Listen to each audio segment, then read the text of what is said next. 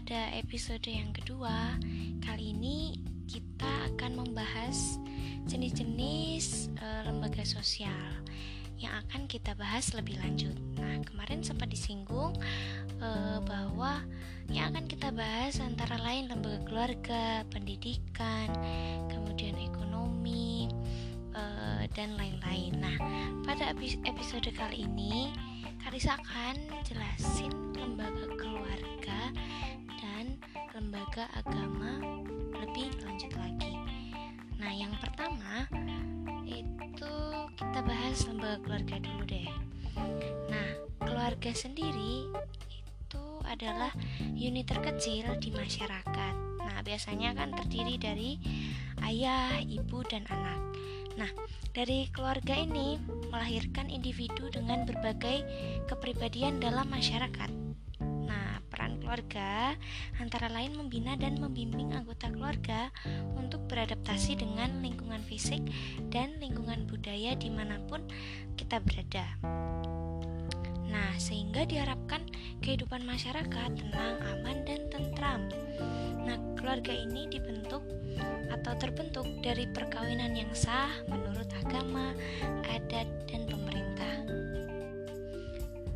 Di dalam keluarga sendiri diatur hubungan antar anggota keluarga, sehingga tiap anggota memiliki peran dan fungsi yang jelas ya teman-teman. Misalnya peran ayah di sini sebagai kepala keluarga yang bertanggung jawab memberi nafkah terhadap keluarga.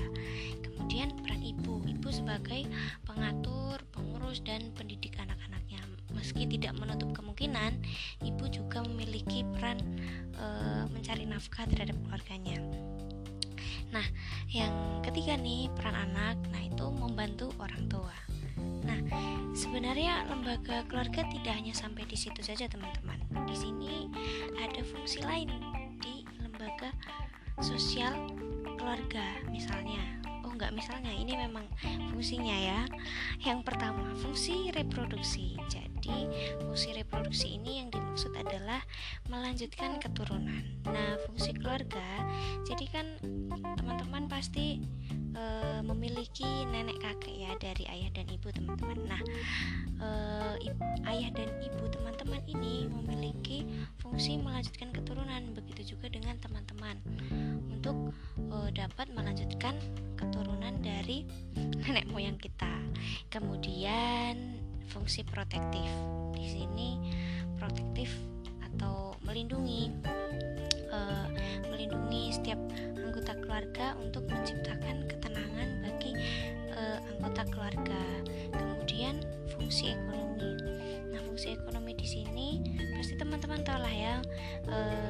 Di sini memenuhi kebutuhan seperti sandang pangan dan kebutuhan lain-lainnya.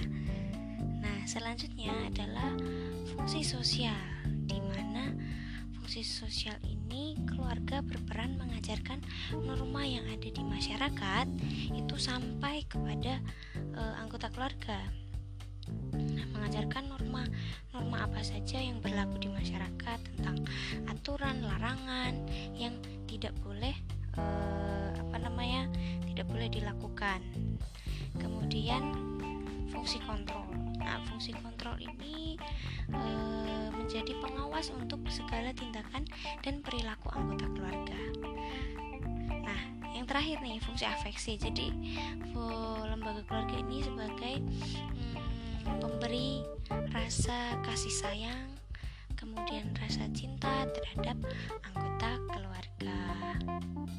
Oke, jadi lembaga keluarga seperti itu kurang lebih ya teman-teman. Nah, selanjutnya adalah lembaga agama. Jadi secara pengertian lembaga agama adalah sistem keyakinan dan praktik keagamaan dalam masyarakat yang telah dirumuskan dan dibakukan. Nah, pada dasarnya agama adalah aktivitas manusia untuk berhubungan dengan Tuhan ya teman-teman. Nah, agama adalah lembaga atau institusi yang penting mengatur kehidupan rohani manusia.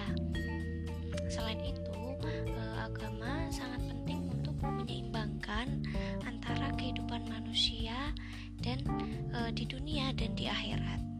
Jadi agama menjadi pelopor menciptakan tertib sosial di masyarakat.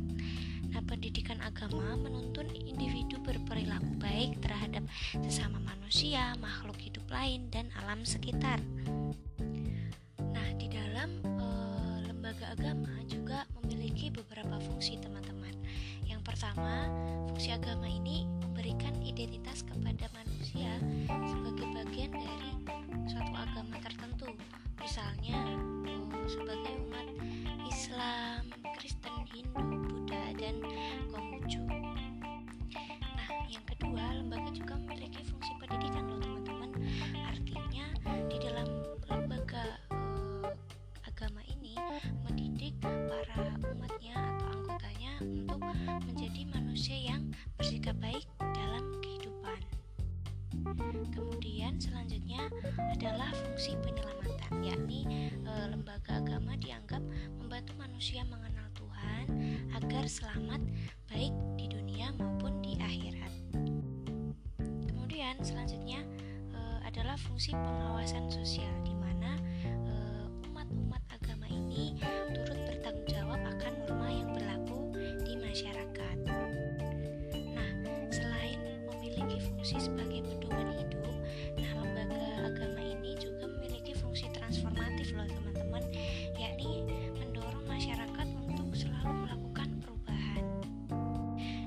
Nah, contoh-contoh dari lembaga agama sendiri, yang pertama adalah Majelis Ulama Indonesia atau yang kita kenal dengan MUI. Ini adalah lembaga agama Islam ya, teman-teman. Yang kedua, Persekutuan Gereja-gereja Indonesia. Yang ketiga, Majelis Tinggi Agama Konghucu Indonesia.